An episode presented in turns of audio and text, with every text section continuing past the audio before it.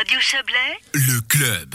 Dans une demi-heure, euh, le démocrate, on saute euh, du coq à l'âne, hein, de Vouvry euh, à Washington, puisque dans une demi-heure, euh, le démocrate Joe Biden sera officiellement investi en tant que 46e président des États-Unis, après quatre années de présidence durant lesquelles Donald Trump a rompu euh, pas mal d'accords internationaux. La Suisse va-t-elle retomber en amour politique, bien sûr, avec les USA On va en parler dans quelques instants avec le syndic de Montreux, conseiller national Laurent Verly. Mais avant cela, Joël Espy, vous êtes avec nous. Bonsoir. Bonsoir. Vous allez revenir, Joël, sur euh, ce jour euh, historique à bien des égards. Oui, alors ben c'est fait. Hein. Donald Trump euh, a quitté ce matin en catimini, hein, on pourrait dire. Il n'a pas voulu croiser euh, son successeur. Il a quitté la Maison Blanche pour se diriger vers sa résidence euh, en Floride. Il était à bord d'Air Force One. C'est la dernière fois également. Le 45e président des États-Unis aurait à piétiner tous les usages et durant plus de deux mois contesté sa défaite face au démocrate euh, Joe Biden. Donc, il a ainsi parti sans rencontrer son successeur. C'est une première depuis 150 ans.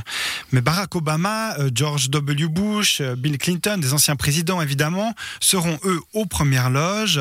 Le moment fort de la démocratie américaine se déroulera malgré tout dans une capitale méconnaissable. Imaginez quelques 25 000 soldats de la garde nationale et des milliers de policiers euh, venus de tout le pays qui seront déployés. Il va plus rester beaucoup de monde pour le public, beaucoup de place pour le public. hein.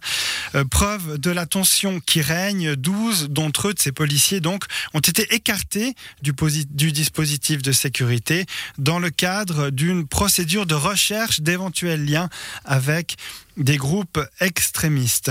Juste avant de partir, Donald Trump a gracié, c'est la tradition, euh, 73 personnes, dont son ancien conseiller Steve Bannon. Steve Bannon qui est accusé d'avoir détourné des fonds prétendument destinés à la construction du fameux mur à la frontière avec euh, le Mexique, une construction qui devrait être arrêtée normalement. Et Joe Biden, 78 ans, un demi-siècle de politique à son actif, entend marquer dès ce premier jour le contraste avec l'ancien homme d'affaires de New York. Aujourd'hui même, il prendra 17 décisions présidentielles. Il va notamment engager le retour des États-Unis dans l'accord de Paris sur le climat et au sein de l'Organisation mondiale de la santé. Ça va concerner en partie la Suisse, évidemment. Et pour limiter la propagation du Covid-19, le président signera également un décret pour rendre obligatoire le port du masque dans les bâtiments officiels et pour les agents fédéraux notamment. Un geste fort évidemment pour le pays le plus marqué par la pandémie au monde avec 400 000 morts. Merci à vous, Joël, et on, on va parler euh, de, de ces États-Unis hein, qui nous passionnent évidemment euh, euh, avec euh, la violence récente au Capitole, la crise du Covid évoquée à l'instant par Joël, mais aussi le lien avec euh, la Suisse. Euh, avec vous, Laurent Verly, bonsoir. Bonsoir. Vous êtes le syndic de Montreux, bien sûr, mais conseiller national euh, et vous êtes membre de la commission de politique extérieure du Conseil national. Euh, Jusqu'ici, euh, sous, sous l'égide de Donald Trump, où en était la Suisse dans ses relations avec les États-Unis euh, en, en- en très résumé C'est trafic normal, le monde diplomatique euh, est ce qu'il est, peu importe le président finalement, ou est-ce que c'était quand même différent? Non, je pense qu'on on se doit d'avoir une analyse euh, détaillée de cette situation, puisque si on fait d'une façon très caricaturale, euh, les relations bilatérales entre la Suisse et les États-Unis euh, se sont bien déroulées durant ces quatre dernières années, même avec certaines avancées dans une réflexion sur un accord de libre-échange, respectivement de clarification sur la force et le poids de, de- des économies tant suisses aux États-Unis que américaines en, Suisse. Et puis la venue de Donald Trump dans notre pays, certes pour le forum de Davos, mais avec une occasion de, de rencontrer différents membres du gouvernement. Donc euh, des relations bilatérales euh, dont on peut dire euh, pas forcément qu'elles ont mal été, même peut-être au contraire. En revanche, et c'est évidemment très important pour la Suisse, et notamment avec la place de la Genève internationale, la très forte attaque de l'administration Trump et du président contre le multilatéralisme et les organes du multilatéralisme, l'ONU et, et d'autres structures, que ce soit l'OMC, que ce soit l'OMS, euh, a évidemment euh, porté à préjudice et a posé un certain nombre de problèmes, comme ça l'a imposé évidemment à l'ensemble du monde, à l'ensemble des relations diplomatiques, de par la nature même aussi du- de la forme et pas seulement du fond. Oui, le, le, les annonces de, de, du nouveau président euh, Biden euh, de, de, réintégrer l'OMS, de, de, réintégrer l'accord de Paris sur le climat, ça c'est des nouvelles que la communauté internationale dans son entier attendait, euh, la, la Suisse aussi? Ah, je pense que c'était plus que les attentes, c'était désespéré.